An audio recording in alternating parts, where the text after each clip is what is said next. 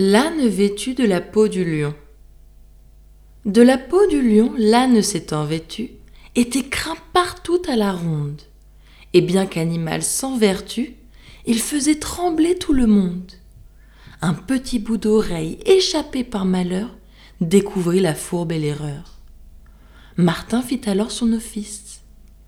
Ceux qui ne savaient pas la ruse et la malice s'étonnaient de voir que Martin chassa les lions au moulin force gens font du bruit en France, par qui cet apologue est rendu familier. Un équipage cavalier fait les trois quarts de leur vaillance.